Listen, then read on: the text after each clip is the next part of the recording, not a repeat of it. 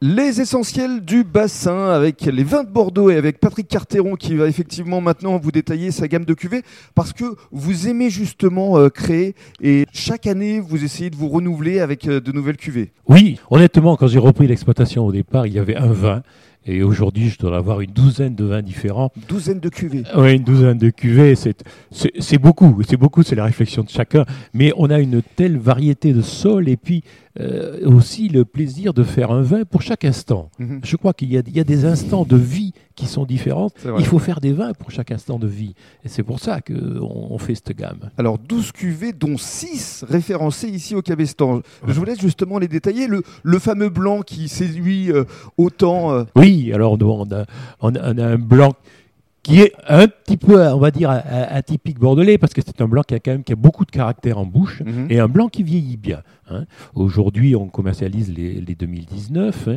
Euh, c'est un blanc donc qui a eu un élevage sur lit, un élevage pour partie en barrique. Euh, on a ramassé nos raisins très mûrs de façon à ce qu'il y ait une belle expression du fruit, une expression naturelle, et non pas le- euh, une expression liée à des, des levures de fermentation Mhm. particulières. Là, on recherche la vraie expression du cépage et le, le vrai goût du raisin. Justement, qu'est-ce qu'on ressent à la dégustation, Patrick? Mais à la dégustation, on doit retrouver justement les caractéristiques du, cépage sau- sauvignon, mais surtout le goût d'un fruit mûr. Mm. Hein, C'est ça qui, qui- qui nous intéresse.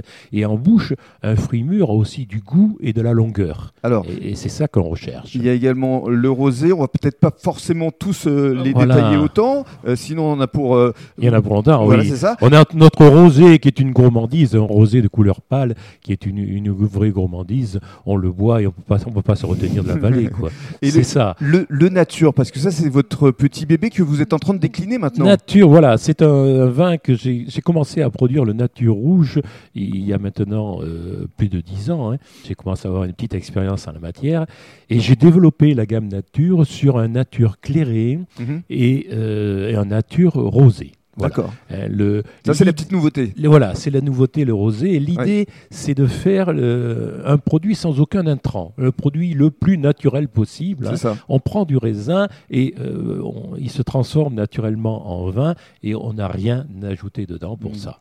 Autre euh, cuvée qui est plébiscitée, c'est celle des cailloux, Les cailloux, c'est notre haut de gamme parce que c'est un terroir exceptionnel et Rouge. magnifique. hein. évidemment. Euh, donc là, oui, on, on produit des grands vins rouges qui ont beaucoup de finesse. Mm. Et on a la, la chance d'allier euh, à la fois la richesse et la puissance, mais l'élégance aussi. Il n'y a aucune lourdeur dans ce vin qui en fait une- un, un vin que l'on on, on a plaisir à, à déguster, particulièrement sur des viandes rouges ou des plats qui ont beaucoup de caractère, comme un gigot, mettons, des choses comme ça. Alors, Château Penin, faut c'est pas me laisser sens- parler sur le vin, je C'est parle ça, trop. c'est ça. C'est une catastrophe. non, mais vous êtes passionné, passionnant. Juste pour conclure avec euh, vos cuvées, tout ce qu'on vient de décrire, c'est dans votre exploitation euh, essentiellement basée à Génissiac, mais vous avez également On a aussi une petite exploitation sur sur Saint-Émilion. Saint-Émilion, et donc il y a un. Saint-Émilion gros cru. On fait un. Saint-Émilion Grand Cru qui s'appelle Château La Fleur Penin. Mhm. effectivement. Alors, c'est une toute petite exploitation, mais c'est une, une, passion et euh, une envie de développer autre chose et quelque chose qui est bien, bien typique de la région de Saint-Émilion. Pour conclure, euh, Patrick, euh, les envies pour euh, les mois, pour les années à venir à travers Château Penin, euh, quelles sont-elles? Mais il y, a- y toujours envie de créer quelque chose, toujours Des envie de se renouveler, euh, envie aussi de faire évoluer notre, notre mode de travail, notre mode aussi bien de travail du sol que de notre mode de vinification. Euh, rien n'est gagné et tous les jours on se remet en cause et tous les jours on cherche Mhm. comment on peut s'améliorer, comment on peut évoluer, euh, mais évoluer dans le sens du, du respect de la nature évidemment et dans le sens du respect du produit. Et ce qui est important à travers ces podcasts, c'est effectivement euh, ces portraits croisés entre le producteur, le restaurateur. Qu'est-ce que ça représente pour vous justement euh, ces échanges? Ah mais c'est- formidable parce que euh, ils, ils sont notre relais euh, entre le consommateur et nous les producteurs. Bien sûr. Et, et c'est eux qui vont transmettre notre message. Et c'est là que la collaboration euh, étroite est très importante. Alors justement, le mot de la fin euh, à Vanessa. Merci beaucoup Patrick. Vanessa, justement, vous êtes d'accord avec ce que vient de dire Patrick, évidemment Oui, ce que, ce que je voudrais dire aussi surtout, c'est qu'il y, a- il y a un coup de cœur avec, avec Patrick, mais ce qui est vraiment super intéressant pour nous après, c'est la transmission avec le client. Et les vins de Patrick sont faciles. Mhm. Vous voyez, c'est facile à, boire, c'est facile d'en parler. Il y a l'étiquette, il a toujours une recherche super originale et très jolie dans les étiquettes.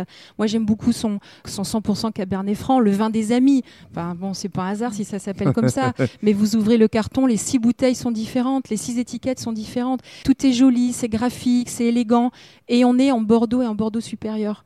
Donc voilà, c'est un monsieur qui, euh, qui met beaucoup euh, euh, d'ardeur et de cœur dans ce qu'il fait, et et c'est vrai qu'après, ben, en parler au restaurant, pour nous, c'est facile. Voilà. Et les petits qui travaillent en salle avec moi sont aussi euh, toujours euh, très enthousiastes à l'idée de parler des vins de Monsieur Cartéon. Merci beaucoup, Vanessa. Merci.